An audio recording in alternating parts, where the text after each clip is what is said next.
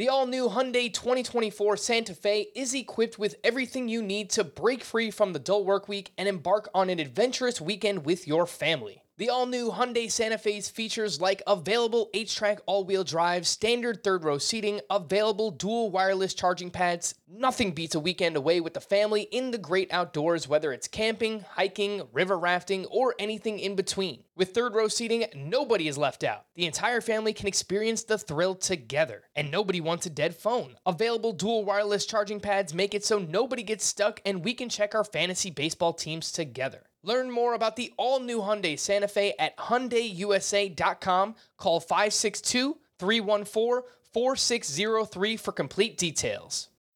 Welcome to the Fantasy Baseball Today podcast from CBS Sports. High drive, center field, hit the wall, grand slam. This is magnificent. Got a fantasy question? Email fantasybaseball at cbsi.com. Get ready to win your league. where fantasy becomes reality.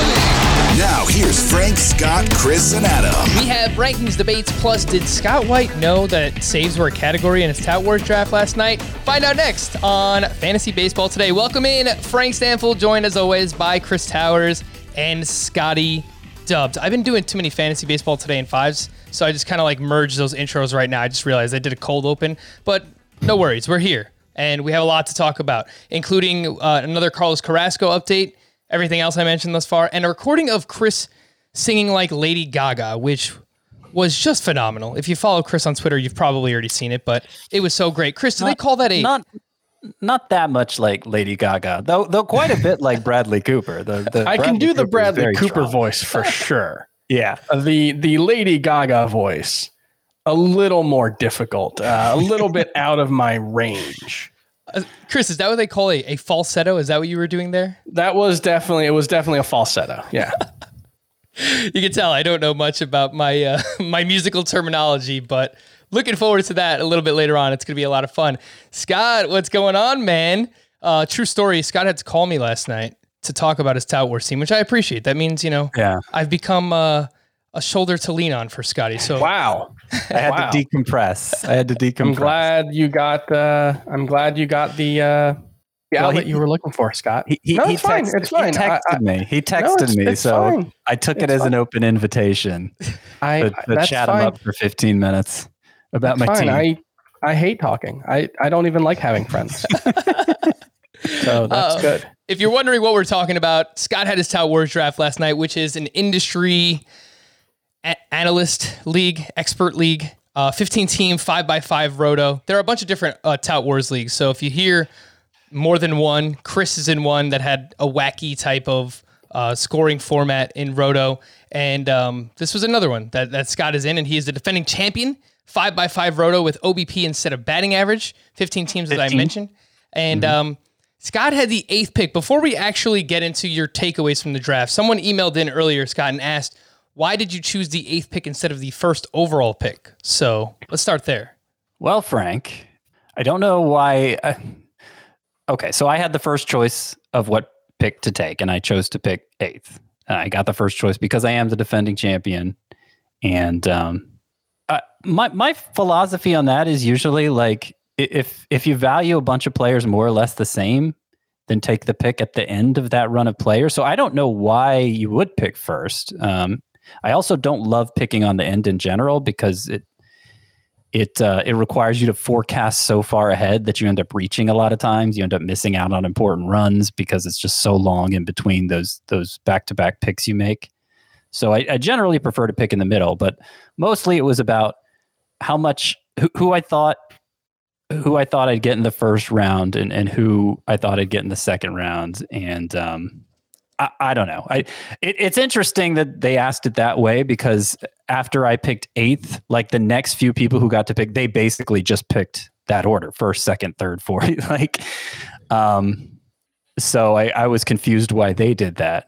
But ultimately, I'm not happy with how picking eighth worked because things did not go, things did not play out like I planned for them to.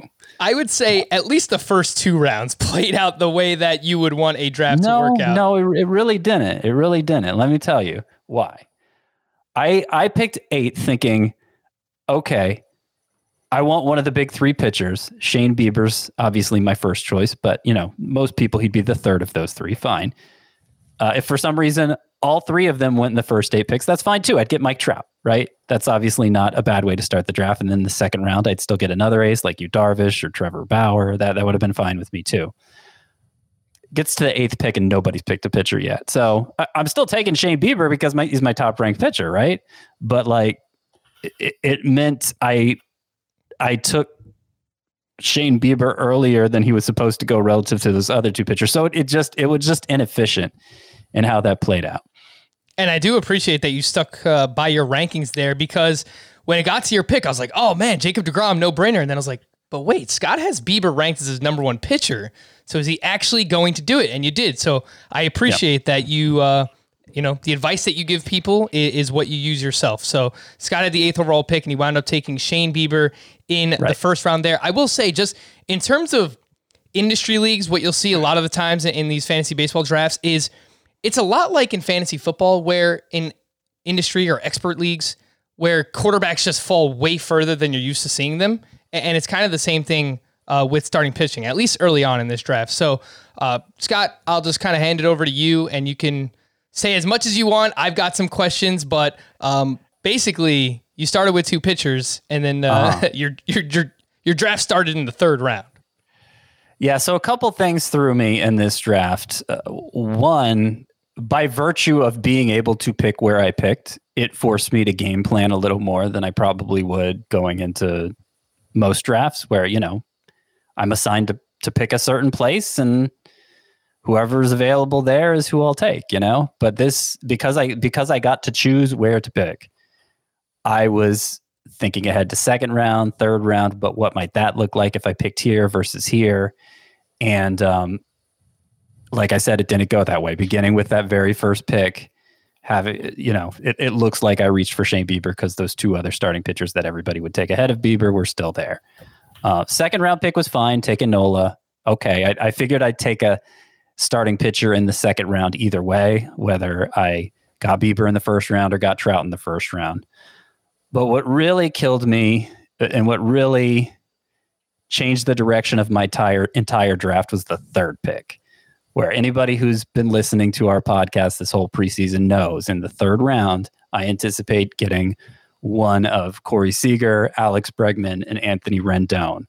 And while I knew it was a possibility that this would be the one draft where that didn't work out, even though they normally fall to the third, sometimes even the fourth, Of course, I knew that was a possibility. I, I wasn't really planning for it. And I thought if it did happen, it meant somebody else obvious would fall.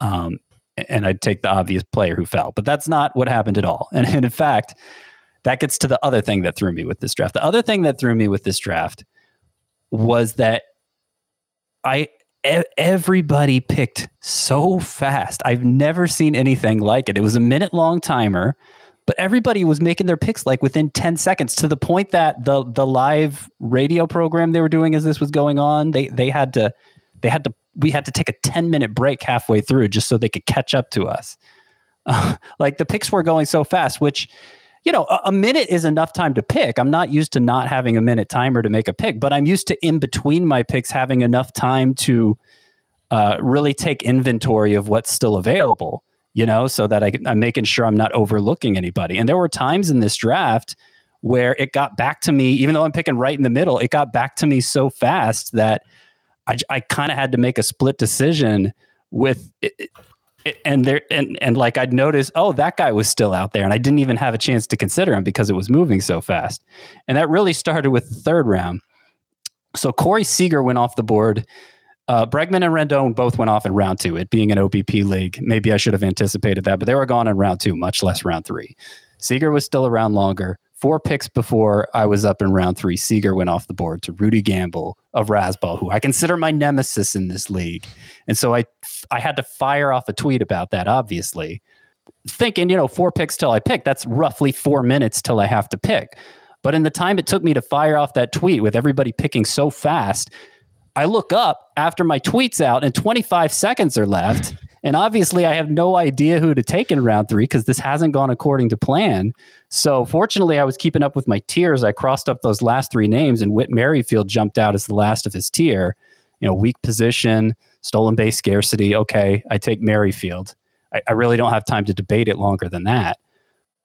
Adalberto Mondesi was still out there. So like if I'm going to sell like if I'm going to make the steals play in round 3, like that's the guy to do it with. I understand it's an OBP league and Mon- and Merrifield's going to have like Mondesi's OBP is going to be terrible even if he hits well. Uh, but Merrifield's, you know, it's not like he's an OBP standout.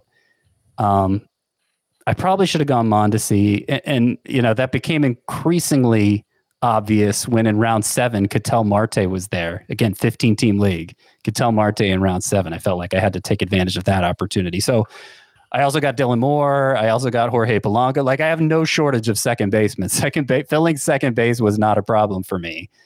Uh, so beginning my draft, pitcher, pitcher, and then my first hitter, Whit Merrifield, it put me in such a hole power wise that I had to devote a lot of the next few picks to addressing that power need. And I, I feel like I feel like I'm one big pitcher short because of that. One big pitcher short. I had to take Luke Voit in round five, Nick Castellanos in round six, Marte in round seven, Carlos Correa because there was a shortstop run that maybe I could have missed out on. Maybe, maybe I could have skipped, I mean, if I had already taken Mondesi. So Carlos Correa in round eight. So I end up with Bieber in round one, Nola in round two, Kenta Maeda in round four, and then my fourth pitcher is Dylan Bundy in round nine. Not terrible, but I I prefer Bundy as like a number five versus a number four. Uh, now, like you look at my team on paper compared to everybody else's, my pitching staff looks like the best. I mean, I, I won this league by dominating the pitching categories last year, and all except for saves, I'm in line to do that again but that's just on paper, right? And and obviously, you know, if one of those top three starters, Bieber, Nola, Kenta Maeda, goes down, as starting pitchers are liable to do, then suddenly I don't have the most dominant pitching staff anymore. And I probably won't be in a position to trade from excess there, which is something I want to be in a position to do. Uh, so, you know, it could go fine. I just wish I had one one more big arm in there probably should bring up the topic of not dra- not drafting a close. Uh, we've already spent 15 minutes on this, but I didn't draft a closer. um, wasn't exactly by design, but we talked about this on the podcast before, where I I knew I'd be okay with it if it came to that. I didn't want to invest in closer. I'd only get cheapies like Will Smith and Amir Garrett and who else? Joakim Soria, Daniel Bard, guys like that. And it just it just never worked out.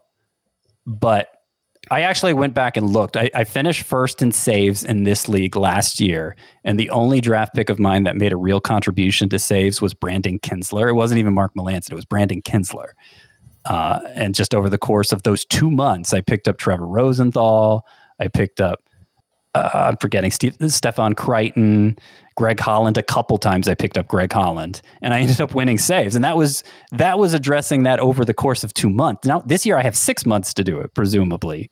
So like maybe I'm just getting cocky because it worked out so well last year, but I, I think I can do that again. I think I can go in without drafting any saves and at least be competitive in the category, not necessarily win it. And I do appreciate that you have four Yankees on your team too, Scott. So you already see the the Frank effect on on your Tout Wars team, which again, kudos, man. I, I really do appreciate that. Gary Sanchez, I will just say, I thought was one of your best value picks. Not just saying that, but the 13th round of a 15 team league. I thought that that was really, really good value as well. So you can find all these results over on CBSSports.com. Scott had a write up about you know what he did in this draft. You can find the the draft results there as well. I'll put the draft results in the uh, podcast description here for those that are listening so you can follow along with uh, what we were just talking about. Before we get to our email of the day, haven't done one of those in a while. I did just want to promote again our fantasy baseball today draft prep prep guide is now live, and the link where you can find it cbssports.com slash FBB draft kit. Uh, you can download it. You punch in your email, they'll send it to you. It's your one stop shop to help you dominate your drafts, sleepers, breakouts, busts, rankings, all tier strategies, analysis, and it's all written by us, mostly Scott and Chris, but uh, so, some some of my analysis in there as well. Again, the link for that is cbssports.com slash FBB draft kit. and subscribe to our YouTube channel. For those that are watching, we appreciate you, but you can, uh, for those that are listening, and if you want to watch us live, we usually we usually go live around 10 15 we, we've been pushing it to like 10 30 p.m eastern time sunday through thursdays. Uh, and that'll be the um, those will be the days that we do it in season as well. It'll be even later in season because we've got to wait for uh, some games to go final there. So youtube.com slash fantasy baseball today. Make sure to join our facebook group as well facebook.com slash groups slash fantasy baseball today. Email of the day this one came from Ryan. I was listening to the Baseball Tonight podcast, and Buster Olney is talking about a new baseball potentially having a massive impact on the game, increasing strikeouts and decreasing hitter sets. What do you know about this, and how will it change how you value players in fantasy baseball? And I retweeted a tweet from Alden Gonzalez, who covers baseball for ESPN. And yesterday he said Padres starter Blake Snell has noticed the laces are thicker in the new baseball allowing him to dig in his fingers so he can more easily throw breaking balls. He also noticed fly balls are not carrying as much as they might have previously. Quote, it's definitely a different ball that came from Padres starter Blake Snell. Chris. Wait, have they been using the balls in spring training? Because I was under the That's- impression they weren't. I, I believe this is called confirmation bias. Ooh. Uh, and I, I, I mean, look, I don't know. I haven't held the balls. I don't, I don't know what they're like. I, I have no idea. Blake Snell is much more infinitely, intimately uh, acquainted with them. But from everything that I understand, spring training balls are always the previous year's uh, leftovers, leftover batch. Um, sometimes they're from the World Series. Sometimes they're from the regular season. Um, so unless they're doing things differently this season, and I have not seen it reported that they are, uh, my understanding was this is the same baseball from 2020, and they won't get the new balls in play until uh, the start of the season. Yeah, I think it's kind of. I think it might be up in the air right now, Chris, because I was watching a game recently, and they were talking about how they might have already started mixing them in. Like a lot of the balls that they're using now are leftovers from last year, but they've already start. They they might have already started mixing in some of the new balls as well. So I guess that's kind of up in the air. I mean, I'll, I'll Yeah. I don't think we should take this as Yeah. nothing. I mean, if it if it is actually a different ball, Chris, Well, Oh, it's an, there's it, it will be a different ball during the regular season. yeah. has that accounted the- for? Has that been accounted for in any of our rankings? Well, I don't know. don't know what the effect's going to be. In theory, Yeah, yes. I mean, they deadened the ball. They made it less bouncy, but they also made it a little lighter, which is going to help it carry more. Uh, so, what will the uh, those two? How will those two um, factors counterbalance it? Uh, nobody can really say for sure. I mean, it was first reported, I think, in January. You know, Sarris and and Ken Rosenthal combined for an article on uh, on the Athletic, um, and in it, it was speculated that it would return to 20, 2017 standards. I think is what they said, which was the first jump, and then there was a second jump in 2019, right? It was Um, midway through 2018. Okay. So the first jump was midway through 2016. And that's that's really that was really the biggest transformation where you saw the the little middle infielders all become 20 homer guys um, was was with that first jump. And and that's what they were speculating it would return to. But that's speculation too I mean theoretically it could go back to 2014 where you had 11 guys hit 30 home runs in the whole league. We just we just don't know until we until we see it playing out. So I I, I I don't want to guess with my rankings, you know, like I'd rather reassess than guess. Yeah, and and we can do that once the season starts, maybe a month in, and see how things are trending statistically. So we'll keep you updated on that. And I think you know we have talked about this a little bit and how some of those middle infielders could see their power numbers dip. It's part of the reason why we are worried about the power for someone like Cavan Biggio. Uh, so they have this tab on baseballsavant.com where you can look at average home run distance. Anyone who has a lower average home run distance from last year or the past couple of years, you might want to devalue them a little bit. And guys that we know hit just absolute bombs. Pete Alonso comes to mind, Matt Olson, guys that just hit the ball extremely hard. They're probably still going to be really safe for power. So uh, just keep those things in mind when it comes to this new baseball. Let's hit some news and notes before we get to uh, these rankings debates that I have. Uh, another day, more Carlos Carrasco news. Mets manager Luis Rojas said on Wednesday that Carrasco is dealing with some soreness in his elbow and won't throw for several days my initial reaction was that the sky was falling. I was ripping my hair out. Uh, I almost said a bad word on Twitter, and, and, Scott came to my rescue there, so appreciate that. Um, but a, a, gentleman named Caleb Phillips actually responded to my tweet and, and sent me an article about how Carrasco has dealt with this same thing in the past. In spring training, around this time, I think it was mid March of last year, where he deals with elbow inflammation. So it might just be a thing for Carrasco. We had the report from yesterday that he's late in arriving to camp because of uh, some medical procedures because he had leukemia. So, Scott, at, at, what point do we start to lower Carrasco in the rankings? Because I think we all like him, but this is pretty worrisome. He's already a guy who slips beyond what I think he should. So, if this causes him to slip further, I'm going to be very excited to draft him. Uh, so I'm not that worried. I mean, I, I, do remember him having past instances of this. You know, you're ramping, you start ramping up for spring training. It, it stands to reason there's going to be soreness. I'm surprised we haven't heard about it from more pitchers yet. I haven't heard any talk of him going in for like an MRI or anything. So it doesn't, it doesn't sound like anything to really worry about. I mean, obviously, it, will make you second guess when you go to pull the trigger on him in the draft room. I, I think that's understandable, but you know, stay level level headed with it. It's just it's just soreness as far as we know, and soreness is to be expected. Astros pitching prospect Forrest Whitley will undergo Tommy John surgery. He will miss all of this season and likely part of next season as well. Plus, the last time we saw him pitch, well, we didn't actually see him, but someone did in the minors back in 2019. He had an ERA over seven, so he wasn't very good.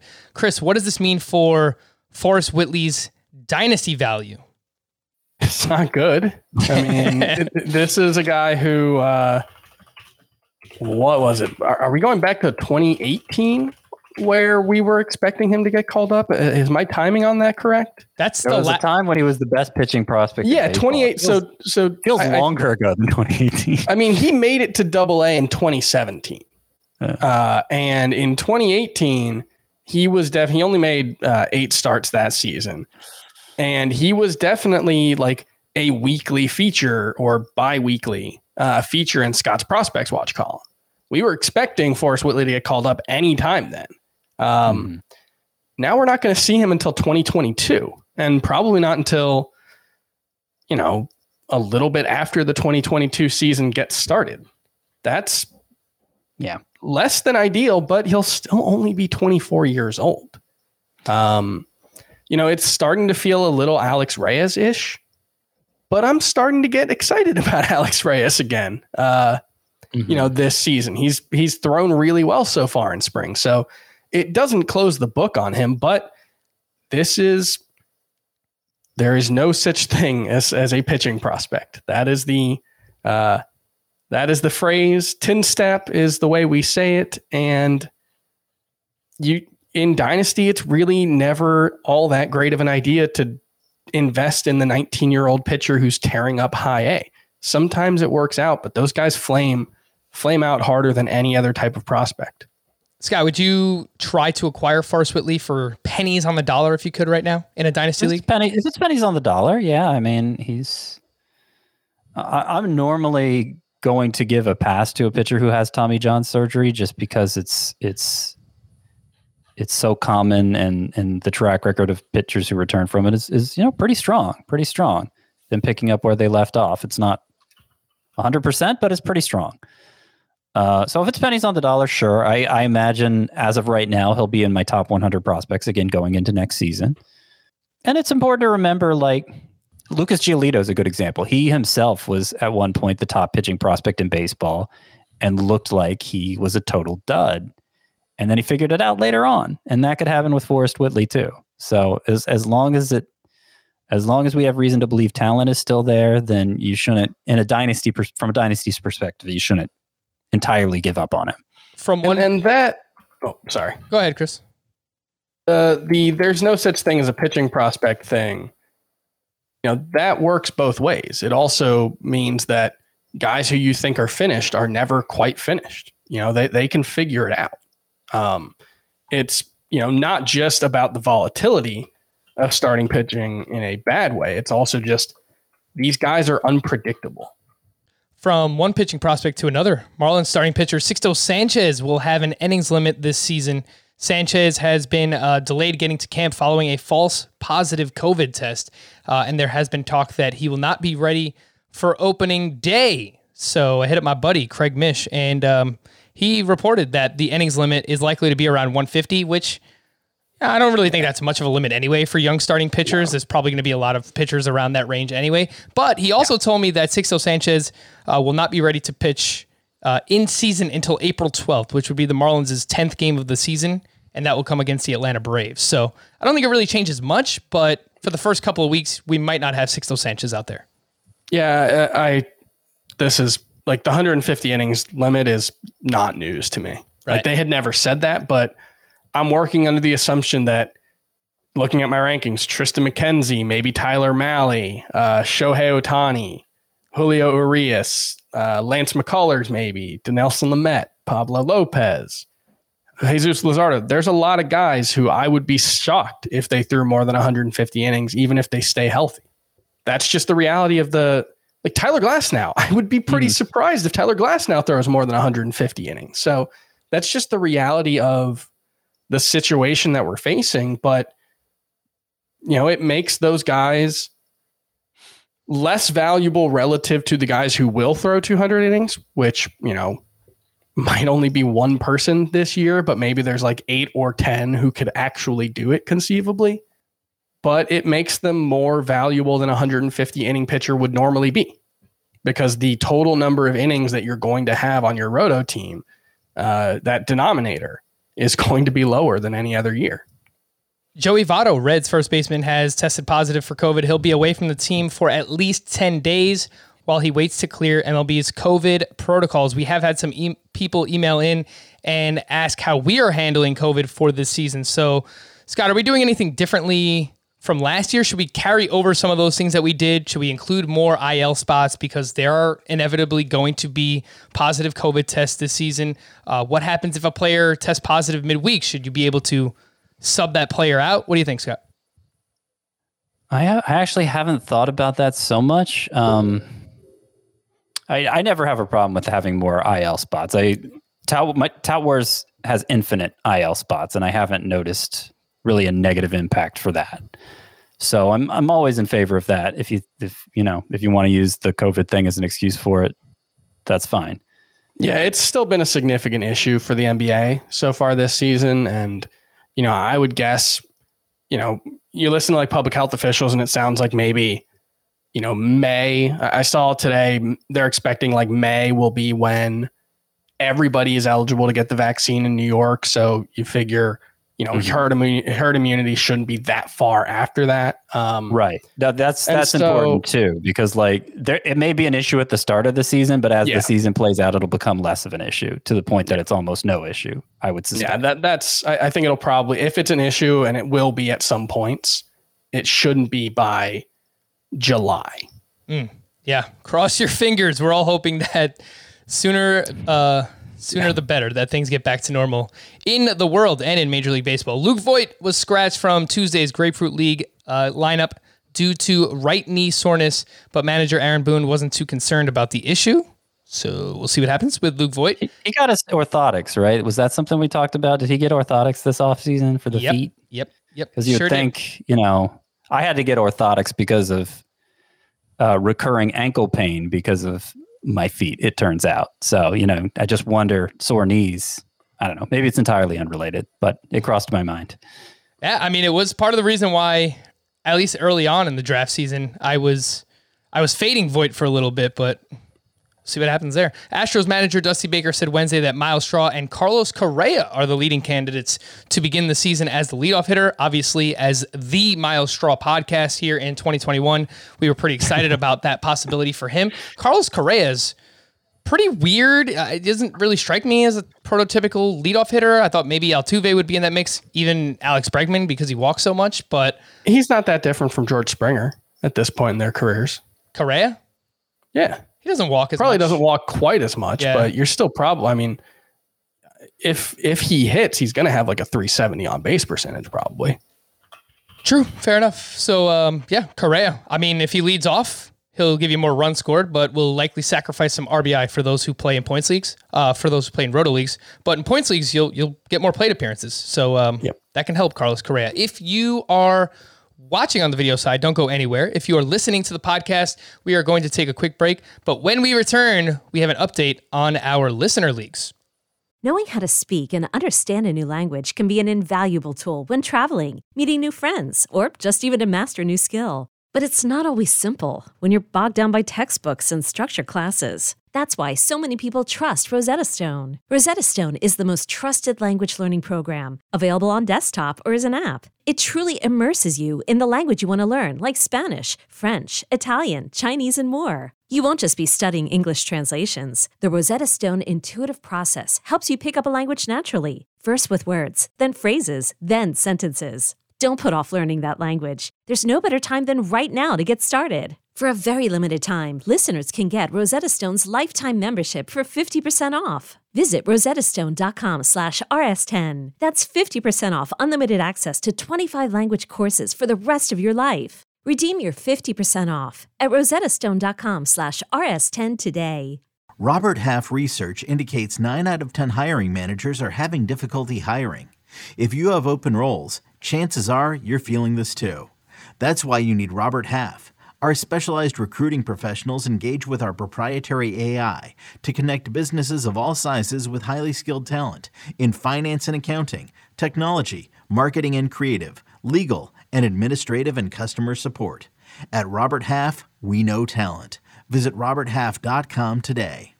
So Chris asked for some Joey Gallo lyrics to cover the song "Shallow" from "A Star Is Born," and we said we would give away a spot in the podcast league to the best lyrics that we received, and uh, we got a bunch, and I really do appreciate them all.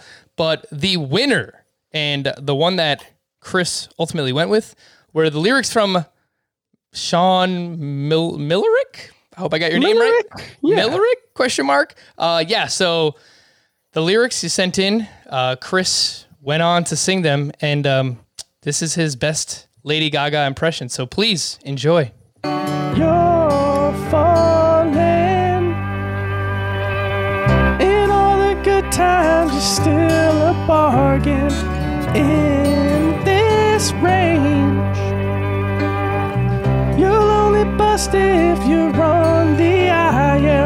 Scouts of the deep end. Join Chris and dive in. His numbers will astound. The real life Chris Davis. Why'd we trade Elvis? Just draft Joey Gallo now. Cue up Gallo, Gallo. Just draft Gallo, Gallo.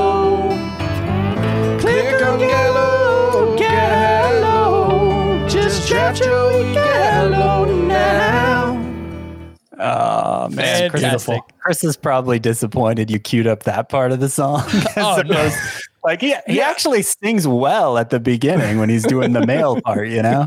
There was no chance that I was going to give him the Bradley Cooper part. Like 100% That's fair. That's was- fair. It just you started right at like I really just like whiff on that Oh, first yeah. note. Yeah, you butchered that one Um, for sure. Yeah. Uh, no, it was it was fun. That's how I spent my morning today. My wife uh, my wife went out to the to the doctor. I had the apartment by myself, so so that was how I spent my morning. Oh man, I, I can. Apologies apologies to my neighbors. I, I was just about to say, I can only wonder what your neighbors were thinking because that must have uh, that must have been something. And for anyone who just listened to that, or if you're watching and you heard it, that song will be stuck in your head for at least the next 24 hours. So enjoy because I've been singing it all day long. so uh, great work Frank, there I- from. Yep. Oh, go ahead. I want I want to go back to that discussion of the baseball and spring training, but whenever you're ready. Oh yeah, I was I was just gonna say thanks again to to Sean and and Yes, you thank for you, doing Sean. that. So uh, That was excellent. if you have an update on the baseball, go ahead, Chris. Uh, it's not an update on the baseball so much as just so I went back and looked at spring training stats, and obviously we're only you know ten days in or whatever, but um, spring training stats for 2021 through 2016. I took 2020 out because it was just weird and, you know, we don't know uh, what the impact was, but um, I did total plate appearances minus strikeouts divided by, or home runs divided by that. So just the share of balls in play that were home runs or balls that weren't strikeouts. Sorry. Um, in 2021, it's 4.45%. In 2019, it was 4.23%. In 2018, it was 4.09%. In 2017, it was 3.62%. And in 2016, it was 3.61%. One, that fits in with uh, the timetable that we've been talking about. If the spring training, uh, you know, the baseball lags in spring training, we didn't see a spring training home run jump until 2018. There is, at least based on this, there's there's no evidence that the uh, baseball is carrying less here based on how often home runs are being hit so far. Maybe that will change as we move forward, but uh, at least based on this extremely rudimentary, you know, statistical analysis, I would say that the spring training balls are not different so far. Yeah. Okay. Okay. So, uh, or, or, if they are different, there's no effect, but they're probably yeah. just not different. Yeah, my assumption would be that they're not different, which means we won't know until I mean, we'll know the first few days. We'll have enough data points after like four or five total games. Mm-hmm. Um, you know, because we'll have several hundred batted balls by that point. Uh, but at least right now, we don't know what the effect will be. My assumption is we'll see three to five percent reduction in home runs, primarily t- tilted towards players who don't hit the ball as hard. Um, but that's just a guess.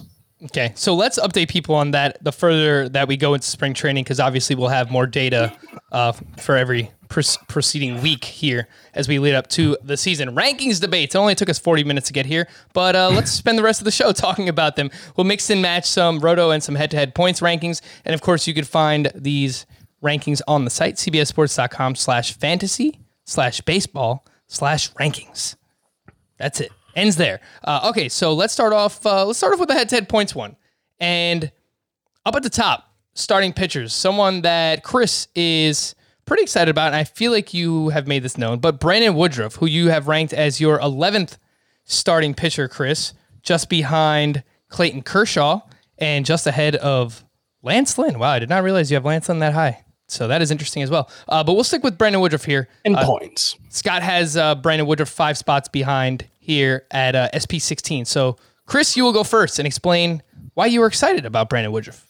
Uh, he's really good. He throws hard. He gets a lot of whiffs. He gets a lot of strikeouts. And the concern that I had about him last season, the reason I was a little skeptical of his 2019 breakout was he is bucking the trend of throwing fewer fastballs. This is a league wide trend that has been going on for a long time. Last season, there were fewer fastballs thrown, or a lower rate of fastballs were thrown than ever before, at least in the pitch uh, FX and StatCast era. He throws a lot of fastballs, but he gets a lot of whiffs with his fastball. And last season, he upped his spin rate about 200 RPMs on average for his fastball, which is a big deal when we're talking about one any fastball, but especially one that th- you know is thrown 96, 97 miles per hour. It just uh, spin rate is positively correlated with whiff rate for fastballs, and he had it's like a 29% whiff rate or something on his four seam fastball last season. That makes me think that his uh, his strikeout rate is more sustainable. He can be an elite strikeout guy even without you know elite breaking pitches, and that makes his whole profile look a lot more sustainable. So I um I like Brandon Woodruff a lot. He's going to pitch consistently deep into games, at least based on what we've seen over the last two seasons. Um, you know, for me, part of it is that, you know, my number 10 pitcher and my number 16 pitcher are separated by 10 spots in the ranks. Um, so I've got seven pitchers in that uh, 10 spot radius. Um, but I just also really like Brandon Woodruff. I think he's really good. And I don't mm-hmm. think Scott dislikes him.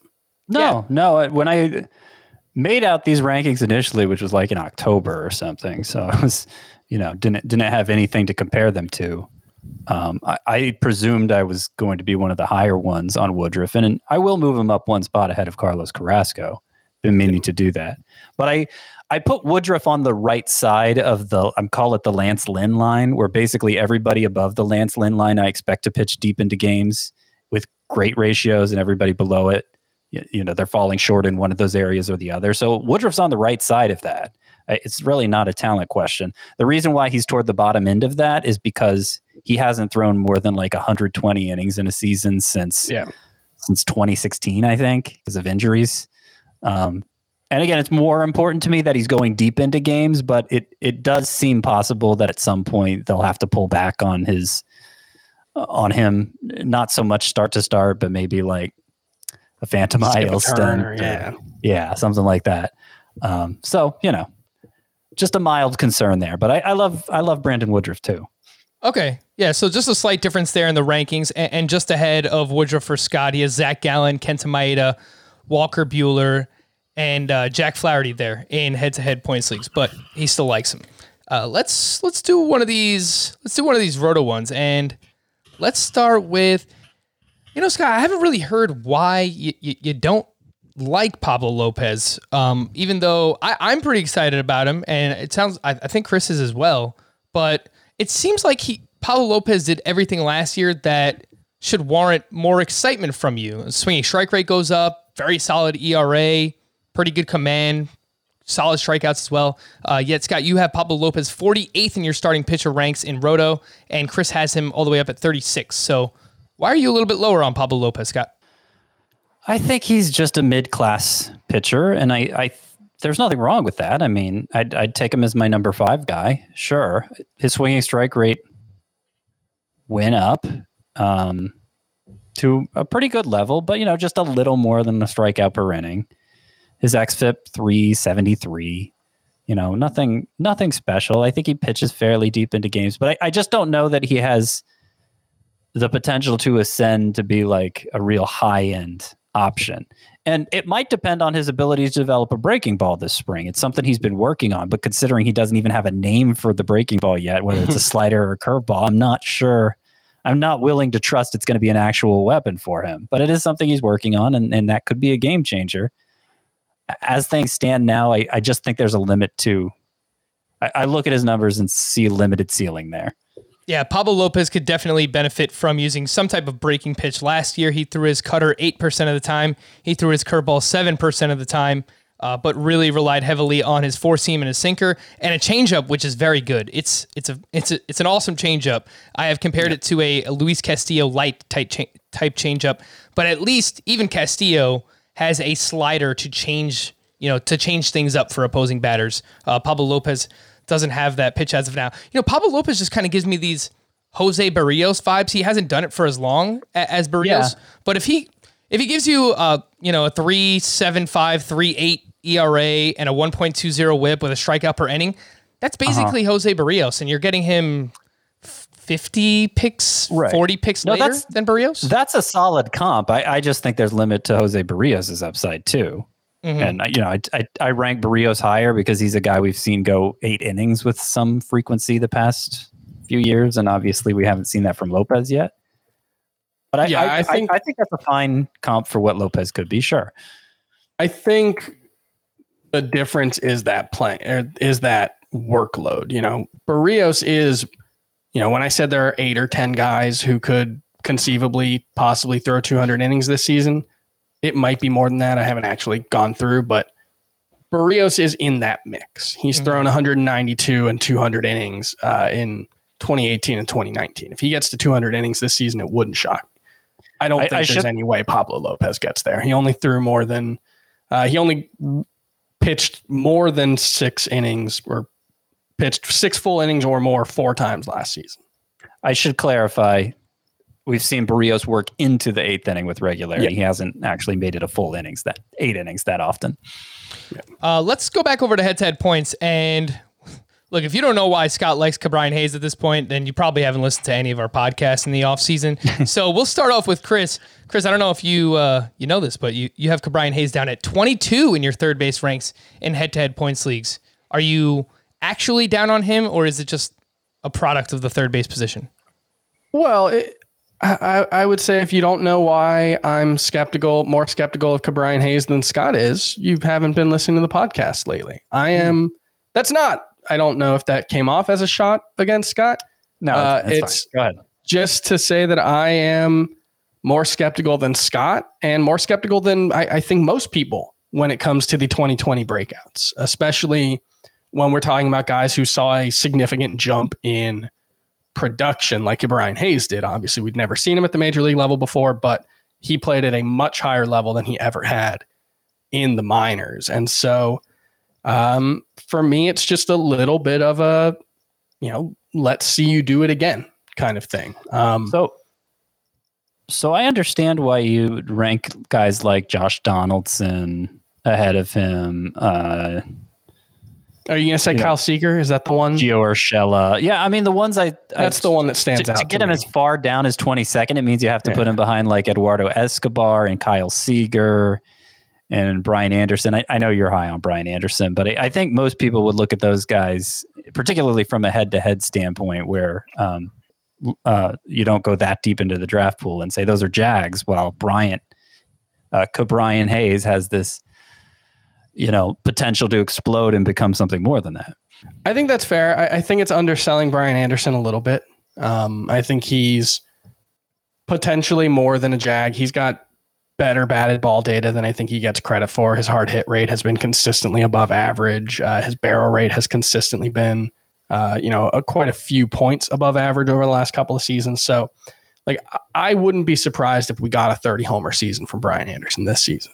Where, and, you know, it's all relative, but he does play in a better lineup. Um, there should be more counting stats available for him. So uh, I think I do have Ke'Bryan Hayes uh, higher than that in Roto at third base. Yeah, I, Um, I think you I, I had would him. suspect so. Yeah. I think you had him 17th in Roto, so Yeah. about five spots higher uh, than than in head to head points. Imagine I having could, a worse. I could move him up. You know, that's that's one of those ones that I'm I'm you know, once you get past like 170, it's it's all kind of fungible. Imagine having a worse lineup than the Marlins. You you just said Brian Anderson's in a better lineup than Brian Hayes, and, and it's factual. It's just. Uh, I, just- mean- I just imagine that it's Name three pirates. Go. Gregory Polanco, Jacob Stallings. Are we sure those are real people? in in a standard size mixed league draft, it's very likely just one pirate is being drafted. Hey, it's maybe Richard Rodriguez, the closer, but uh, that's it. I mean, Mitch Keller would be next, maybe, and in some of the deeper drafts we do, we've seen Gregory Polanco taken, but yeah, it's it's Yeah. bad. You don't you don't want opening day starter Steven Brault on your team? How dare you, Scott? Uh, let's let's jump over to Roto and uh, someone who I, I thought you guys both liked based on the way you talked about him in our pitching preview, but Charlie Morton. Chris has him as his SP twenty nine, and, and Scott, you have him as your SP thirty eight in Roto. So why does he fall out of that top 35, right, Scott? I think it ends with Dylan Bundy, where you want five of those top 35. Why is Charlie Morton not in inside of that? Well, I mean, he didn't have a good year last year, and I have pointed out that, um, you know, after he spent some time on the IL with a sh- shoulder injury, he came back, um, throwing harder, and his numbers regular season from that point in the regular season through the playoffs were actually pretty good. It was actually a lot like uh, prior to the shoulder injury. Uh, so I, I was just, I, I really wanted to see how he looked this spring, and so far he's earned rave reviews. He looks really good. So I'm I'm due to move him up some. But I like okay, so he needs to go ahead of Patrick Corbin, who's not throwing his he, he- his velocity's still down this spring, and Yeah. I wanted to see what he'd do too.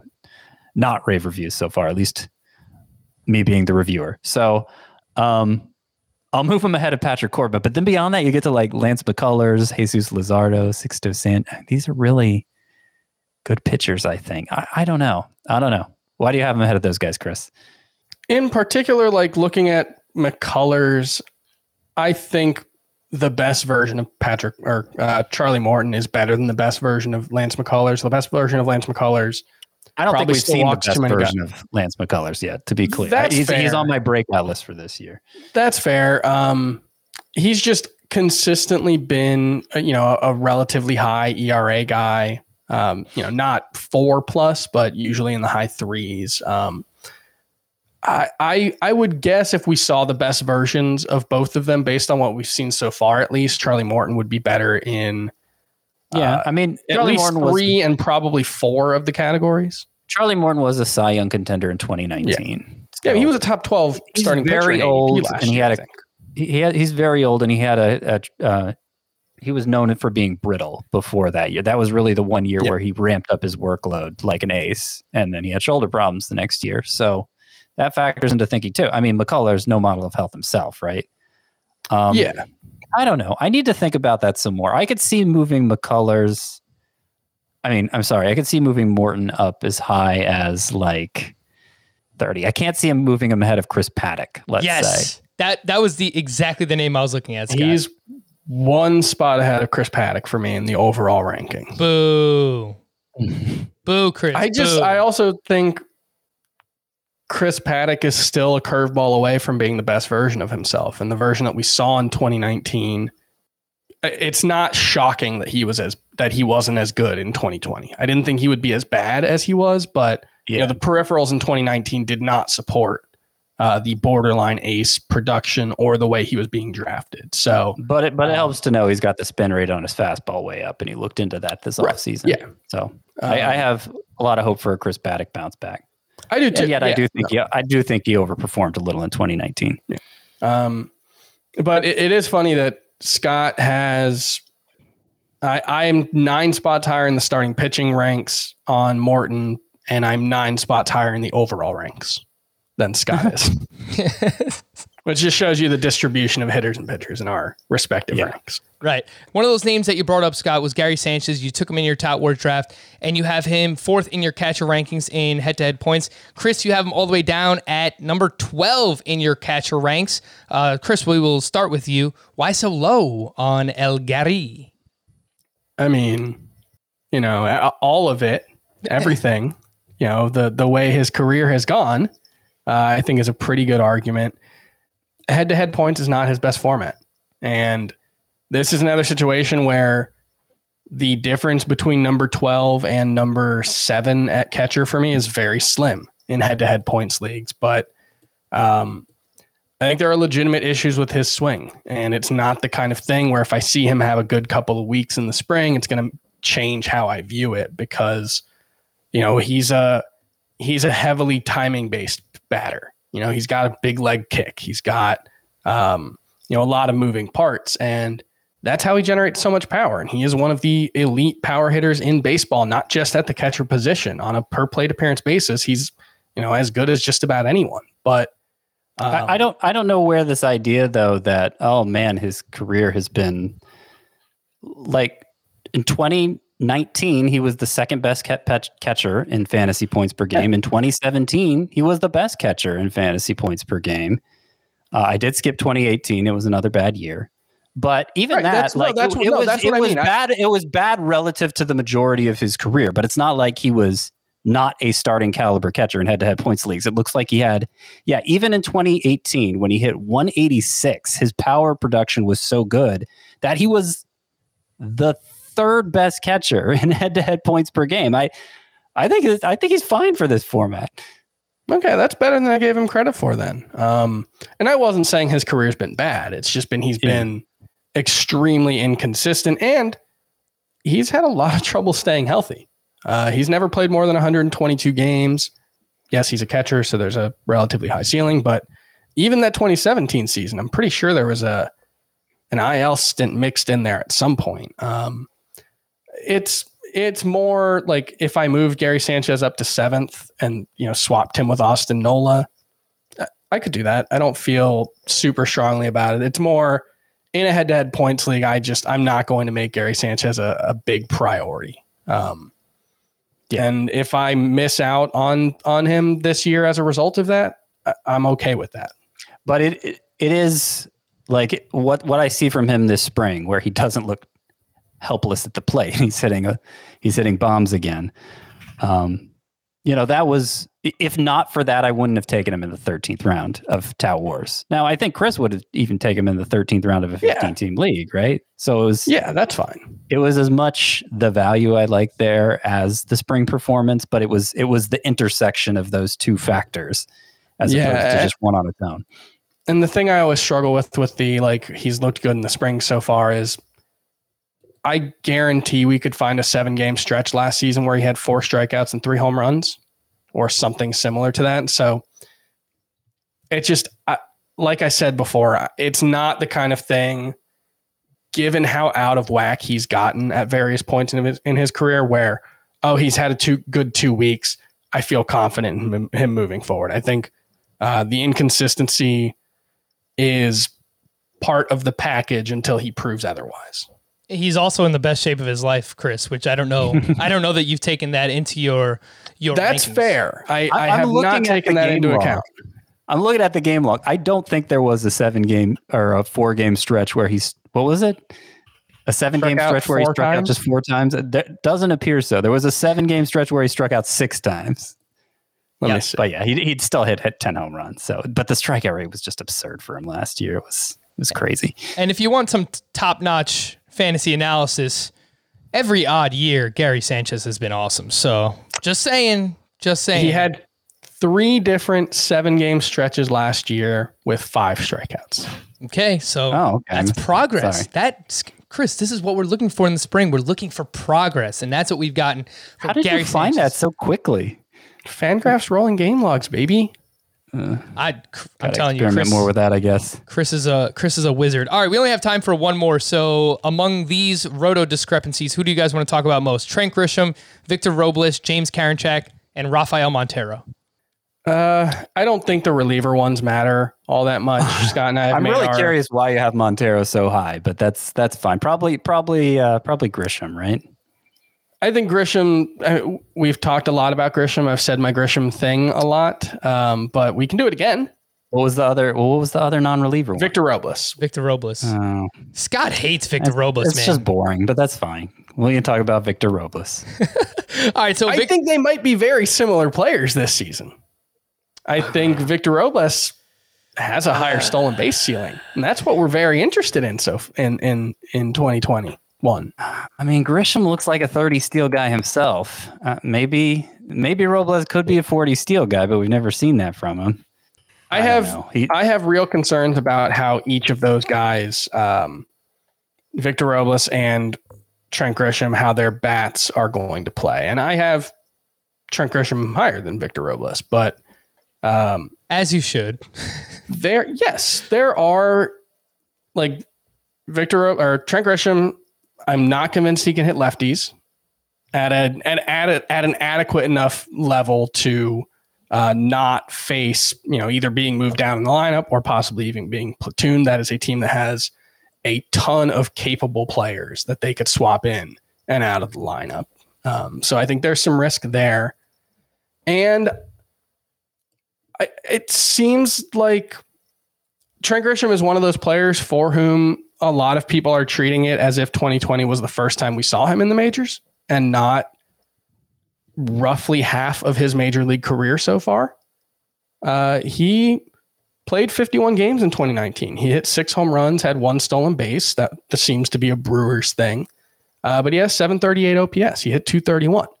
I think there is more risk in Trent Grisham being like a 240 hitter with 15 home runs than the consensus seems to give him uh, credit for. He had a I mean, if he's high walking a lot and stealing 30 bases, I, I don't know that that's. I don't think 30 steals is going to happen. Um, Oh, 25. I mean, yeah, he was on a 25 last steal pace last year, but that was with only one caught stealing. I, I would I- point out too, like you you complain about the weak contact for Trent Grisham, like you do for Cavan Biggio. Cavan Biggio's expected stats because of his quality contact were microscopic. I mean, he looks like a Yeah. slap hitting nothing. But Grisham, as good as he was last year, he actually underperformed his expected stats. He underperformed his expected batting average. He underperformed bit, his yeah. expected slug. Um, I'm not saying the expected stats are the end all be all, but I'm saying the quality of contact he made last year, according to StatCast, was good enough to earn him even better numbers than he actually had. Um, so I, that's that's a big reason why I don't share your concerns. And you know, obviously he dominated and like his minor league stats were awesome. Grisham's were. Um, so I that- do think Yes and no. I think it was he dominated mostly it. He dominated Well, at the most recent. for 34 the games. most recent. Yeah. yeah. Uh, double A, he had a 768 OPS. Yeah, I I think he's going to get on base a ton. I, I, I don't usually look at full minor league career stats because obviously players are changing throughout their minor league career. But that's that's fair. It is it is factual. Right, It just I, the case for him. He took this big leap in 2019 in the minors, and then in the majors he wasn't that great. Okay, maybe he was acclimating. He took a, another leap in 2020. I that's all possible. I think there are enough red flags, and I, I'm not saying I don't like him. I have him as a top 30 outfielder. That's Okay. really high. It's just Yeah. Um, I mean, that, I have enough questions about whether he's one. I just don't think he's going to hit for batting average. I think he's going to be uh, like a 240 to 250 guy. Mhm. And I'm not counting on him being an elite stolen base guy. Um, I, my expectation is more like 15 steals. It's very fast, and the Padres love to run. And he's is. going to get on base a lot because of those walks. Whether he hits well or not, he's going to get on base a lot. and he's Yeah. he's leading off for one of the best lineups in baseball. So We don't know if he's leading off. I will if if we get a guarantee that he's going to be leading off every day, I will move him up because that is he's going to at least lead off against righties. Wouldn't you agree, Chris? He did so last hmm. year. Why wouldn't he this year? Probably. Yeah, I would assume so, but that's still, you know, only 65 to 70% of the games. And if he's batting eighth against lefties or if he's losing playing time against lefties, it's not that I don't see the upside that everyone else does because I do. Uh, it's that there is more downside than like we're drafting him like 70th overall right now. I agree That's that's, a lot. some people might not be factoring in the downside because I see what you're saying with the the infield fly ball rate in particular is something that I don't like about him. 16% last year, that was pretty high.